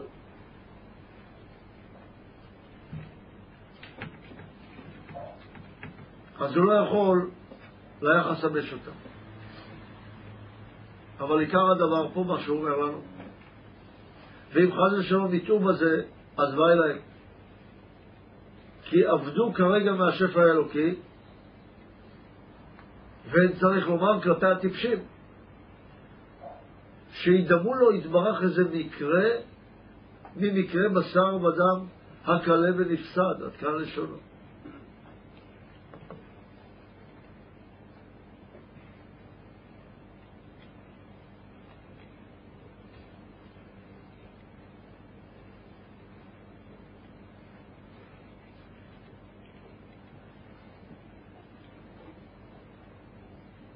זאת אומרת, שהמושא הראשון של האדם צריך להיות שהבורא הוא שלם. ומצד שני, דרך עבודה. יש הסתכלות ממעלה למטה והסתכלות ממטה למעלה. זה בית הסתכלויות, לא תמיד הן נפגשות. ממעלה למטה הבורא שלם, ממטה למעלה אני צריך לאט לאט להשיג את השלמות הזאת, בדרך הבורא מבחינתי לא שלם. למה? למה הוא לא שלם? לא שהוא לא שלם, חד ושלום. ההתראות שלו אליי היא לא בשלמות. או, אם נרצה לדבר עוד יותר טוב, אני, אני לא מסוגל לתפוס אותו כדבר שלם. כמו שכתוב, תלמיד שגלה, גלה רבו עמו. רבו נקרא הקדוש ברוך הוא, תלמיד שגלה, דהיינו שאלה, זה נקרא תלמיד, דרישה, זה נקרא תלמיד. ברגע שהשאלה שלי היא שאלה קטנה, אני אקבל תשובה קטנה. ברגע שהשאלה שלי שאלה של דבר גדול, אני אקבל דבר גדול. לפי הדרישה שלי, אם אני רעב קצת, אני אקבל קצת הנאה מהאוכל. אם אני רעב הרבה, אני אקבל הרבה הנאה מהאוכל. תלמיד שגלה, דהיינו ששואל שאלות של גלות, מה זה גלות שאני רוצה רק לקבל לעצמי? ולא של גאולה, דהיינו לא של אדם שגימטריה גאולה, אז יקבל לפי אותה גלות.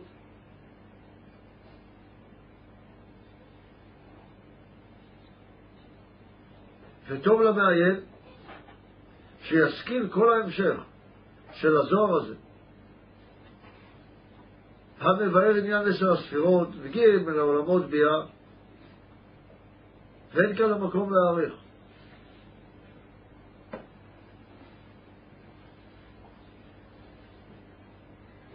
במה אין מקום להעריך? בכל הפרטים שמכילים את הדבר הזה. אבל הרעיון צריך להיות מושתת בלבנו פנימה. שכל פעם בדרך עבודה אני צריך את שתי המובנים. בדרך ההשכלה, שבאה ממעלה למטה צריך לומר שהבורא הוא דבר שלם, בדרך העבודה שלי, אני חייב לדעת שהקדוש ברוך הוא כועס עליי. הרבה פעמים רואים את זה ביחס של תלמידים לרבם. מצד אחד אפשר לעשות עליו הרבה ביקורת. מצד שני חייב לראות אותו כדבר שלם. אם הוא דבר שלם, בטח הוא לא כועס עליי. בטח הכל בסדר בשבילו. אם אני עושה ככה, עושה אחרת, מה זה משנה? איך אני יכול לעשות לו נחת רוח? מה אכפת לו מה אני עושה? אה, אכפת לו בשבילי? אז הוא תלוי בי בעצם. ואם הוא לא תלוי בי, אז לא אכפת לו ממנו. אם אני כן יבוא או לא יבוא, אם אני אלמד או לא אלמד, אם אני טיפש או לא טיפש. כי אם אכפת לו ממני, זאת אומרת, הוא נהנה כשאני בסדר, אז הוא לא נהנה כשאני לא בסדר. איך יכול להיות? אי אפשר לתפוס את זה. אי אפשר להבין את זה. צריך להבין, מצד אחד אני חייב להסתכל כאילו אכפת לו, ומצד שני, הוא דבר שלם. איך בדיוק זה עובד, אני לא יודע. עד כאן הוא מסיים את המבוא לספר הזוהר, תם ונשלם, שבח לבורא עולם. אתם רואים, כך הוא מסיים. למי השבח? לא לנו שלמדנו, לבורא עולם. אז למדנו בעיקר במבוא שיש גדרים ללמוד את הזוהר. הזוהר הוא התראות של האור האלוקי.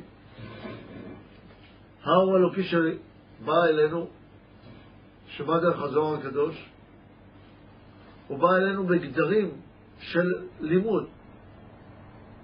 הגדרים הם ג' גדרים, שמדרך ההשכלה למדנו שיש את המהות, הצורה המופשטת, הצורה שבחומר והחומר. שאין לנו אלא לתפוס ולהתעסק בחומר ובצורה שבחומר. צורה מלובשת כשהיא מלובשת בחומר. בצורה המופשטת אפשר עוד להשיג, אפשר ללמוד, אפשר לדבר, אבל אפשר גם להתבלבל בה. ולכן המשכילים הזהירים נזהרים וללמוד רק בצורות המופשטות. גם כאשר הם יוצאים לצורה המופשטת, הם חוזרים מהר לצורה המעשית. ולכן מי שרוצה ללמוד רק מצד האור, בלי מעשה, אינו אלא טועה. עוד לא מדבר מעולם אצילות ועולם אינסוף. זה גדר הבן. אלא מדבר רק מעולמות בריאה, יצירה ועשייה. בכל אופן, עולם אק ואצילות, או אינסוף ואצילות, גם מדבר מהם, אבל רק באופן שהם מתראים בעולמות בריאה, יצירה ועשייה, שזה גדר הבן. למה? כי רק משם יש תפיסה לנברא. לפני שהייתה בריאה, לפני שיש מודעות, אי אפשר להתחיל לדבר. דהיינו בסביבת הפעולה שנקראת בריאה, יצירה ועשייה. וגדר הגימל הוא הגדר של הפועל, של הנשמה. הנשמה, רק ממנה מדברים, ולא מדברים לא מהבורא ולא מדבר, משום דבר מחוצה לו. ובכך הרחיב מאוד במבוא לספר הזוהר, היות וזה העניין החשוב ביותר שיש לו לאדם להתבונן ולהסתכל פה במבוא הזה. שהאדם בעצם תופס את כל המציאות לפי מה שקיים בו בתוכו. ולכן זה דורש מאיתנו עניין עצום מאוד, שגורם לשינוי גדול לתפיסת האדם, שאנו צריכים לתקן לא בחוץ, אלא בתוכנו. לא צריכים לתקן את החברים שלנו, צריכים לתקן את עצמנו. שהכל מחוץ לנו דבר שלם, כי הכל מבחינת התראות של המורה כלפינו, מבחינת אני הוויה לא שניתי. והדבר הוא קשה עד למאוד לכל מי שניסה. מי שלא ניסה, בטוח שזה דבר קל בעיניו. קל לו להבין, אני לא צריך, לא הוא מכניס אותי אלא אני כועס ממנו, לא הוא מבייש אותי אלא אני מתבייש ממנו. קל להבין זה. כשבאים לפעול את הדבר, אז זה מאוד מאוד קשה להתחיל להרגיש שבאמת אני צריך לעשות את השינוי. זה דורש הרבה מאוד אחריות על האדם. אבל בלי האחריות הזאת שאדם לוקח על חייו, הוא באמת לא יכול להתחיל לפעול באמת. הוא רק משחק משחקים. האדם מחויב על ידי גדר הגימל לקחת אחריות על חייו, לקחת אחריות על פעולותיו, לדעת שהוא זה שפועל את הדברים ולא משהו אחר. לרוב, טבע האדם, לחפש אשמים מבחוץ. לחפש שמסביב יעשו שינוי כדי שבי ישתנה משהו. במקום שטבע האדם יהיה אחר לגמרי. צריכים לשנות את הטבע שזה טבע של עבודת הפרט. מה זה עבודת הפרט? לא שהכלל ישתנה, הכלל הוא קבוע. הכלל הוא מבחינתנו מחשבת הבריאה. הכלל הוא קבוע, הוא, צפ... הוא... מבחינת הכל צפוי. הרשות נתונה לפרט לשנות את עצמו שיעבוד למען הכלל. לכן האדם, כאשר רואה את ג' הגדרים האלה של השכלה, סביבת הפעולה, והפועל את אותה פעולה, יכול להסתכל על כל חייו באופן הזה, שבעצם מבוא לספר הזוהר, שבעל הסולם כתב אותו בלילה אחד, מה שאנחנו לומדים כבר כמה חודשים, נותן לנו מושג שלם על סוג התפיסה שלנו. עכשיו, זה לא משנה אם נבוא ללמד את הזוהר, או נבוא ללמד מתמטיקה, או פיזיקה, או אסטרונומיה, או חינוך, או זוגיות, או עסקים. כל דבר צריך להסתכל באופן הזה, אם רוצים ללכת בדרך של להשיג ממנו איזושהי תוצאה. והעיקר, העיקר, הוא להשתית את זה על הדרך הרוחנית שלנו, כי בשביל זה באנו לעולם. על דרך התיקון העצמי שלנו. אם לשם נלך, לשם ניקח את הידע הזה, אז נראה שזה לא חוכמה, אלא זה דת. כי רק בדרך אמונית שנקראת דת אפשר לשנות משהו בחיינו. זה לא פסיכולוגיה, אלא זה דת. דת זה אומר אמונה. כשאני רוצה לשנות את עצמי בדרך של אמונה, זה דת. שונה ממדע. מדע זה רק דרך טכנית לעשות את הדברים. אמונה זה דת. אני מאמין שככה. אומנם, בתוך הדת הזאת יש הרבה הרבה מדע. יותר מכל המדע שקורא לעצמו שהוא רק מדע, יש יותר מדע בדת הזאת מאשר במדע. ולכן יש שמתבלבלים וחושבים שהקבלה זה מדע ולא דת. אבל האמת, שזה מדע בתוך מסגרת הדת. ובגלל שזה מדע בתוך מסגרת הדת, כל פרט כפוף לכלל בו הוא נמצא. גם המדע הזה הוא דת, ולא הפוך.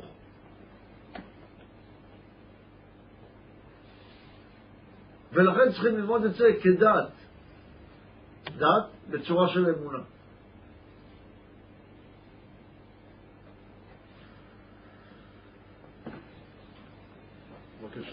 הרב, האם, אה, האם בעצם האמונה יכולה להכריח את האדם אה, לבנות אה, רגש חדש שהוא תפס מ... מה הכוונה להכריח את האדם? אם הוא רוצה, למה זה להכריח? אם האדם הגיע לידיעה, למשל, שצריך להאמין שהשינוי צריך להיות בו ולא בבורא. אם הוא הגיע למסקנה שהוא מאמין שהבורא הוא טוב ומיטיב. אתה שואל אם הדת, אם האמונה יכולה להכריח את האדם גם להרגיש כך? אמונה זה דבר שצריך לרכוש. הפעולות יכולות לתת מקום לכך שהבורא ייתן לנו את הדרך האמונית הזאת. כשאתה אומר אמונה, אני לא יודע כל כך למה אתה מתכוון. אבל אם בן אדם מאמין, אז מה שהוא מבין בהחלט יכול על ידי האמונה לגרום לו להרגיש גם את הדבר.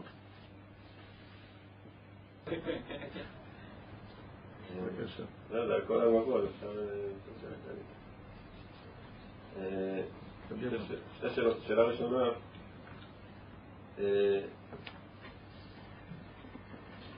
עדיין לא מספיק ברור לי ההבדל או בין העניין שמצד אחד הכל הסתכלות שלנו כלפי הדבר ואנחנו צריכים לעשות שינוי בתוכנו.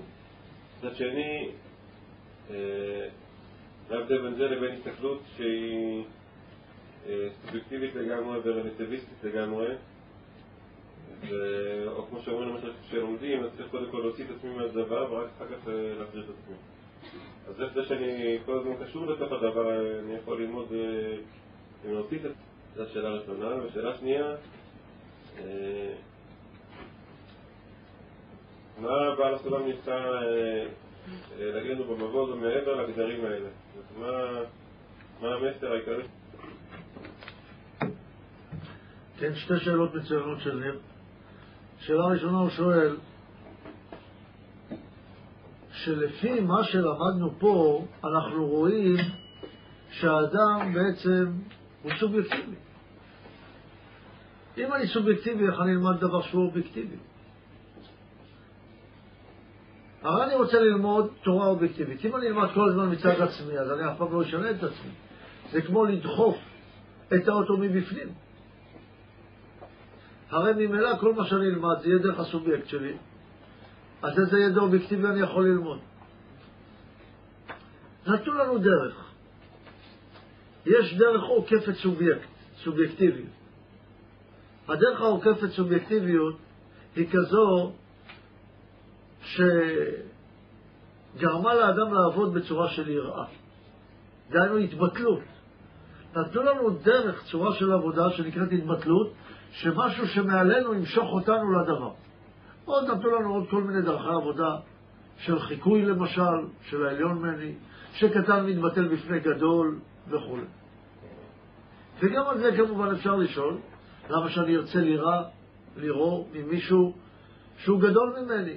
מי אמר שאני אראה בכלל שהגדול ממני הוא גדול ממני? להפך, תשאל.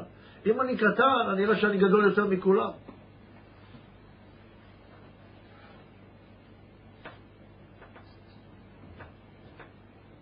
כמו שבא מישהו לרבי מקוץ, מישהו גאוותן אמר, אני בן אדם כל כך גדול, אני מגיע דרכי השביעי.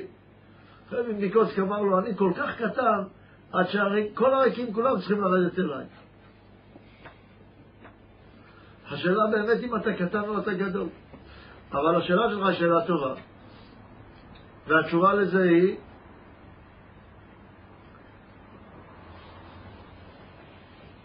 שמצד הלימוד צריך ללמוד כך, ללמוד משהו מחוץ לעצמי, בלי לערב את ה... כמה שאפשר, בלי לערב את עצמי, ואחר כך למשוך את עצמי לשם. עוד פעם, ללמוד משהו מחוץ לעצמי עם יסודות אמונים ברורים. למשל, שהבורא, שתי יסודות עיקריים, שהבורא הוא שלם, ושאני צריך להגיע לדבקות עימי. שתי היסודות האלה הם היסודות הראשוניים שעליהם בנויה כל החוכמה. אם אני זז מאחד מהם, איבדתי הכל. לכן זה נותן לי גם איזושהי מגמה אובייקטיבית. ומי אמר שזה נכון? אולי גם זה בא מהסובייקט שלי. סופו של דבר, אני לא מגיע לשום אובייקטיביות. סובייקט זה אומר שזה תלוי בי, אבל ודאי שזה תלוי בי, אני צריך לקבל. אני לא יוצא מלהיות מקבל. אני לא יוצא להיות אובייקטיבי, רק נותן ולא מקבל כלום. זה טוב שאני סובייקטיבי, זה לא רע. רק כלפי הבורא אני סובייקטיבי. אני רוצה לאט לאט להיות יותר, פחות ופחות סובייקטיבי, או שפחות דברים יפעילו את הסובייקט שלי, אלא אני ממקד את הסובייקט שלי שהוא יופעל רק מדבר אחד. אני לא רוצה לצאת מהסובייקטיביות. אני רק רוצה שיהיה לי ידע כזה שייתן לי אפשרות שהסובייקטיביות שלי תהיה רק כלפי דבר אחד, שהוא לעבוד את המורה, להגיע לדבקות במורה, או הבורא עצמו, ולא שום דבר אחר. בדרך אני רק מתאמן לזה. לכן הדרך ללמוד היא, קודם כל ללמוד את הדבר מחוץ לעצמי, ואחר כך ללמוד את הדבר בתוכי. מחוץ לעצמי, ולהביא את עצמי לדבר, והכל במסגרת של אמונה, והוא שאנחנו אומרים, הבא עצמך לאמונתך. שאלה שנייה, מה המסר העיקרי? בעל הסולם, בגאונותו, תשים לב שכל דבר שהוא כותב לנו, הוא כותב כל כך מסודר, שאנחנו רק צריכים להסתכל מה הוא כתב, והכל מסודר לנו. כבר באות א', הוא כתב מה המטרה של הלימוד פה. הוא כתב, כדי לפרש דבר אחד שבספר הזה עד סופו, אי אפשר. הדת האנושית דלה מלהכיל. לכן הוא אומר, נתתי סולם לעזור למעיין לעלות לגוביו של דברים. לכן מצאתי לנחוץ להכין את המעיין וליתן לו דרך ומבוא בגדרים נאמנים איך להגות ולהשכיל בהספר. הספר זה הסיפור של כל הבריאה, של כל המציאות. איך להשכיל, להגות ולהשכיל. איך, מה תשומת המחשבה צריכה להיות? איך אני צריך לחשוב על החיים? זה מה שהוא נתן לנו במבוא. אחר כך זה רק פרטים. אתה יכול לחשוב עכשיו על יוספי, על חיים, על השוקולד, על האוטו, על הילדים שלך, על הזוגיות, על המשפחה שלך, על העסקים. הכל תחשוב, אבל בגדרים האלה. אם תחשוב בגדרים האלה לא תתבלבל, או תתבלבל פחות, זה נותן לך איזשהו גדר לחשוב עליו, דרכו, לא להתבלבל, לא ליפול לתהום. זה המסר העיקרי. תלמד לפי הגדרים האלה, תחשוב לפי הגדרים האלה, תחיה לפי הגדרים האלה, לא תתבלבל. זה ממילא יוביל אותך למקום. ואם במקרה תגיע לגדר הזה, שתעקץ קצת, תדקר, תחזור לאמצע. שאלות המשך אחת לגבי השאלה הראשונה, אחת לגבי השאלה השנייה. לגבי השאלה הראשונה, כן. האם אה, בעצם מה שבן אדם צריך לחפש אה, רב להתבטל אליו, זה לא רב שהוא אובייקטיבי, אלא זה רב שהוא מיקד את הסובייקט שלו כלפי הבורא, שהוא לא מישהו שיצא מהסובייקטיביות, אלא מישהו שהסובייקטיביות שלו ממוקדת. ואז הוא יכול למשוך אותי למיקוד יותר של הסובייקט שלי, אם הבנתי נכון. התשובה היא כן. אבל אם אתה שואל את השאלה הזאת, שאתה אומר שאני לא צריך לחפש רב שהוא אובייקטיבי, אלא אני צריך לחפש רב שהסובייקט שלו הוא רק כלפי הבורא, או כמה שפחות נרחב, כמה שפחות לפרטים. אין אפשרות אחרת. אין מישהו שיצא מהסובייקט, אין דבר כזה. לצאת מכל הסובייקטיביות זה אומר להיות בורא, להיות עצמותו. אין דבר אובייקטיבי בעולם חוץ מעצמותו. זאת אומרת שהוא לא תלוי בשום דבר. אני תמיד תלוי בבורא, רק אני רוצה להיות תלוי רק בבורא ולא בשום דבר אחר. לכן השאלה מעיקרה מראה שלא הבנת מה אמרתי. הבנת, אני יודע שהבנת. אבל תבין את זה בגדר הגדול ביותר שלו, שאין דבר כזה במציאות להיות אובייקטיבי חוץ מהבורא. לכן אם אני יודע שזה כך, אם אני צריך לחשוב באופן הזה. רק צריך למקד את עצמי להגיע לסובייקט הנכון. לאו דווקא שיש לי עניין לא להיות סובייקטיבי. למה? סובייקטיבי זה דבר רע? לא, זה לא דבר רע, רק הסובייקטיביות שלי היא דבר רע. אני רוצה שהסובייקטיביות שלי תהיה דבר נכון, שהיא לא תפגע בי. מה הדבר, מה הסובייקטיביות הנכונה? היא שהיא תהיה רק כלפי הבורא ולא כלפי שום דבר אחר. זה כאילו כל מי שאומר אני רוצה לצאת מהסובייקטיביות, זה כאילו הוא רוצה לבטל את הרצון לקבל. לצאת מהסובייקטיביות זה תורות המזרח אומרים. זה לא יהדות. לצאת מהסובייקטיביות זה בגלל שהסובייקטיביות היא רעה. אבל אם הסובייקטיביות היא טובה, למה לצאת ממנה? זאת אומרת, אומרים לך, תשתה כוס תה, אבל אתה לא תהיה זה שנהנה, זה לא ביחס אליך, אז מה, האחד ישתה את הכוס תה? רגע, אני אגיד לך, דווקא אני מרגיש שזה טעים מאוד. מה רצית, שאני לא ארגיש שזה טעים? שאני אבטל את כל ההנאה שלי בעולם? אני אהיה עוד פעם כמו הבורא? אז מה כל המציאות הזאת? אשליה הם אומרים. מי נמצא באשליה? אם יש רק את הבורא, מי נמצא באשליה? הבורא? יכול להיות שהוא באשליה? אם הוא באשליה הוא לא שלם. ואם הוא שלם, אז מי נמצא באשליה?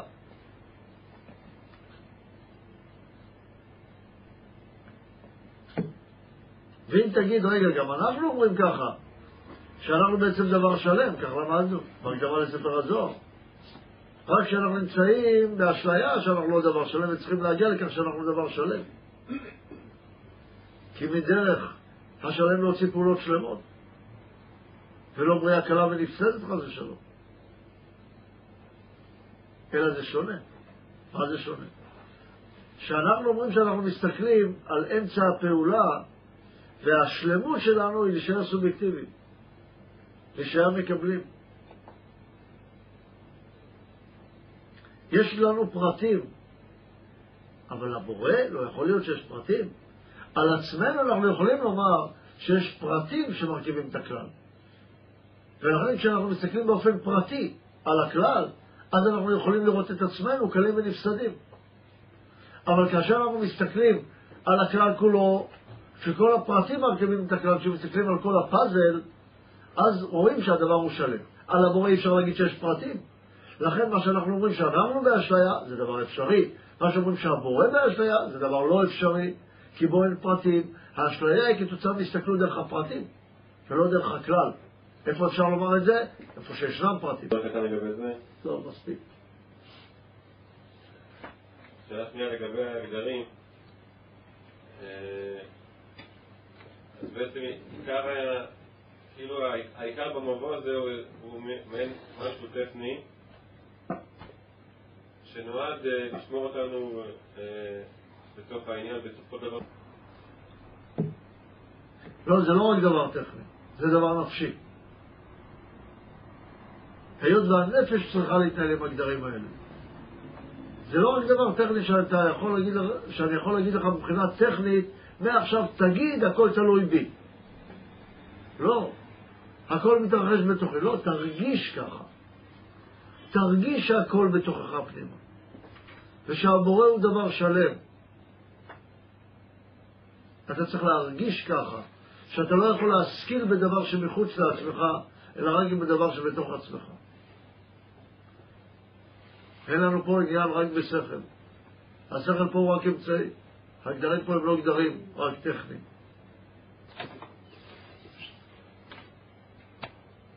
שיש שתי אקסיומות, אמרת אמרת כמה דברים, אבל בעיקר זה שני אקסיומות ש... שהבורא הוא אה, מושלם ושהוא מיטיב. ואלה כאילו הגדרים שמנחים אותנו בלימוד. עכשיו, כשבן מתחיל ללמוד, אז אה, האמונות שלו הן לא כל כך אה, מושלמות. ולפעמים הוא רוצה שתוך כדי הלימוד, אז האקסיומות האלה יתחזקו אצלו. אולי זה דבר שהוא נבנה או שאני טועה.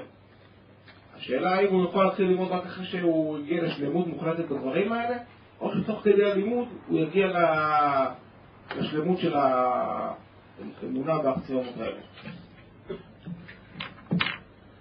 התשובה היא כן, הוא צריך לחזק את האקסיומות האלה כל הזמן. זאת אומרת, צריכה להיות לו מגמה בלימוד, שכל מגמת הלימוד הוא לחזק את האקסיומות האלה. ואתה שואל מה יעשה? אם אין לו את האקסיומות האלה מספיק חזקות, אז אין לו ברירה, הוא יתבלבל. איפה שאין לו חזק, איפה שהוא מתבלבל, זה בגלל שהוא פגם באחת מהאקסיומות האלה. כמו שהראיתי לך אז במתמטיקה. בן אדם טועה. אם הוא טעה, הוא צריך לראות איפה טעיתי. משהו בדרך פגמתי באקסיומות.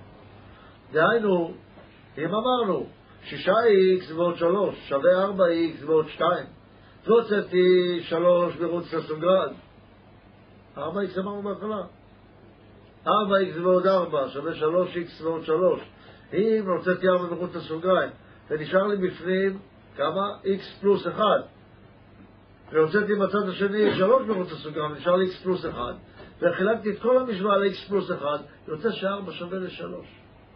איך יכול להיות ש-4 שווה ל-3? אלא מה, שפתאום אני רואה שכשאני פותח את המשוואה, אני רואה ש-x שווה למינוס 1, ואז x פלוס 1 שווה ל-0. חילקתי ל-0. ואת ה-0, שהוא הסיבה הראשונית, אי אפשר לחלק. הבורא לא מתחלק. עתיק לא מתחלק. הוא דבר שלם, הוא נעתק מהשגה. כל מה שנעתק מהשגה לא יכול להתחלק. מי שבא לחלק את האפס מתבלבל. ולכן אי אפשר לחלק את האפס. לכן אני צריך לראות, יצא לי 4 שווה ל-3, טעיתי באקסיומות. במה טעיתי למשל בנקודה הזאת? שחילקתי את הבורא. אי אפשר לחלק את הבורא, הבורא הוא דבר שלם.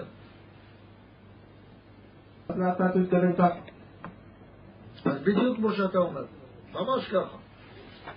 הוא צריך להתחיל להלך בדרך, וכשהוא מהלך בדרך הוא לאט לאט לומד, ומשכלל את עצמו לאט לאט.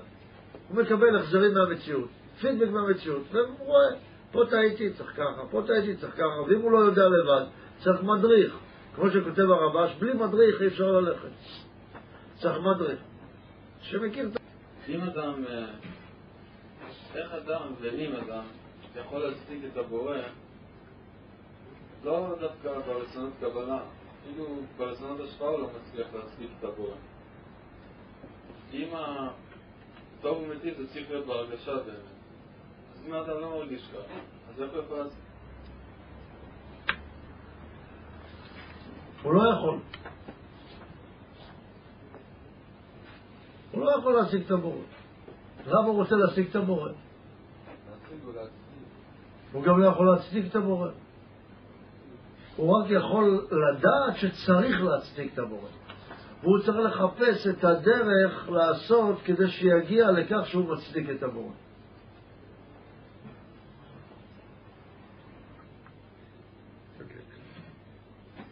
כן, נשאלת פה שאלה. אם אדם לומד, מגיע להבנה ברורה בדבר, לוקח את הדבר לעצמו, הוא מגיע גם להרגשה לדבר. כך שואלים, ואף, ואף לאמונה שהוא יכול להגיע לדבר. אז השאלה היא, מה גורם לכך שהוא מגיע או לא? במה זה תלוי? זאת אומרת, אם בן אדם יודע כבר משהו, במה זה תלוי אם הוא מגיע או לא מגיע? התשובה היא ביגיע. כמה שהוא מתייגע יותר ויותר מדויק למטרה, אז הוא מקבל את השכר. מה השכר? לפי היגיע, לפי מקום העבודה. אי אפשר ללכת לעבוד בחברת דן ולבקש מחברת החשמל את המשכורת. אם הולכים לעבוד בחברת דן, שם מקבלים משכורת. אם עובדים באנוכיות, שם מקבלים את המשכורת. שם לא נותנים משכורת טובה. יש משכורת יותר טובה, נותנים בחברת החשמל. צריכים ללכת לעבוד בחברת חשמל, מי שרוצה משכורת טובה. אז הוא יכול להיות חש את עמל. מי שלמד חלק ט"ז יבין מה זה חשמל. אבל מי שלא עובד במקום של חברת חשמל, דהיינו לא עובד בשביל לקבל שכר כזה, ששם מחלקים, שם השכר הוא שנותנים לך כלים להשפעה. ועבדת בשביל משכורת אחרת לגמרי, אז לא ייתנו לך כלים להשפעה. לא יכול להיות בן אדם את כל החיים שלו בשביל כבוד, ופתאום אומר, רגע, אבל למה לא הגעתי להשפעה? למה לא נתנו לי את האור? לא נתנו לך את האור מכיוון שביקשת את האור, וכשמבקשים את האור, לא מקבלים את האור. יש חוק. תעבוד לפי החוקים. פה מחלקים משכורת למי שלא מבקש את האור. זה החוקים פה. כמו בן אדם שואל, קפצתי למטה ורציתי משהו לקבל למטה, אבל פה זה, החוק הוא אחר, צריך לרדת במדרגות. תעבור למקום העבודה, מקום העבודה קוראים לו תורה ומצוות, בדרך של התבטלות ואהבת חברים. זה מקום העבודה. אבל אם בן אדם בא ואומר, לא, אני עובד במודעות עצמית. אני באתי להשיג את האור. אני פותח את הידיים ואומר, אור, אור, תיכנס אליי. האור לא נכנס. למה? זה לא לפי החוקים. תבוא למקום העבודה, מקום העבודה הוא בדרך תורה ומצוות. שם מקבלים את האור. שם מסתתר המורה. הרב, אה, אה, מי בעצם, אה, מה בעצם בעל הסולם בא ללמד אותנו? לחפש את הבורא או לחפש את הרגש, את הרגש הנכון. כי איך שאני מבין את, את הבורא בעצם אי אפשר לתפוס. את הרגש הוא בעצם יותר קרוב אלינו, הוא בעצם איזשהו קנה מידה בשבילנו. אז אני. כשאנחנו מדברים על הבורא, אחד הגדרים שלמדנו, שאנחנו לא מחפשים את עצם הבורא, אלא מחפשים את הקשר עם הבורא. הקשר עם הבורא הוא שאני אעשה את רצונו. אני מחפש לכן מה הבורא רוצה ממני שאני אעשה. אני מחפש להתקשר אל הבורא, קשר. הקשר שלי עם הבורא הוא שאני אקבל את הטבתו, לשם כך אני צריך להגיע לדבקות עם הבורא. צורת הקשר שלי עם הבורא שאני אקבל ממנו את האור. זה צורת הקשר, אבל לא בגלל האור, אלא רק כאמצעי קשר. זה כמו שאני מחפש מספר הטלפון של הבורא, למה? כי אני מחפש מספר טלפון? חסר לי מספרים? לא חסר לי מספרים. גם לא חסר לי להחזיק את השופרת ליד האוזן, את האוזנייה. צריך להגיע אם כך להרגשה כזאתי, שאני רוצה לעשות את רצון הבורא. אז הקשר בא. טוב, אז ברוך השם, הקדוש ברוך הוא זיכה אותנו ללמוד את המבוא לספר הזוהר. כל אחד כדאי שיעשה לעצמו סדר לימוד נוסף, אולי עם אחד החברים, כדי לחזור על כל הדברים שנלמדו פה במבוא לספר הזוהר. טוב לחזור על השיעורים, לקחת דיסקים של השיעורים, ושכל אחד יעשה לעצמו סדר. מה שלמדתם ושמעתם ממני, כאילו לא שמעתם ולא למדתם. מי שלא עובר את החוויה העצמית, אפילו של הלימוד, עדיין לא רכש שום דבר. לכן כל אחד צריך לקחת על עצמו, לעבור על הלימוד, לשאול שאלות, לנסות לחוות את הדברים, לנסות לחיות את הדברים, כי בלעדי כך לא מתקדמים. עוברים לדבר הבא, ללימוד הבא, וקשה להתקדם כך. כל אחד ייקח על עצמו חבר, שני חברים, ללמוד את הדבר. גם אם נקדיש לזה עשרים דקות כל יום, רבע שעה כל יום, הוא גם יעשה לעצמו טובה גדולה, כי במקום לזכות רק בחמישה אחוז, אולי יוכל לזכות בעשרים וחמישה אחוז ממה שכתוב פה, במקום שגם החמישה אחוז האלה ילכו לאיבוד. המבוא נתן לנו עיקרים חשובים מאוד בדרך הסתכלות שלנו על המציאות. עיקרו הוא שהכל הוא בתוך נפשו של האדם, מצד אחד, ומצד שני הוא חייב לראות את הבורא כשלם, ודרך עבודתו להביא את עצמו לאמונה שלמה בבורא כדי להגיע לדבקות בבורא. זו דרך ההשכלה שאדם צריך להסתכל על המציאות. תם ונשלם.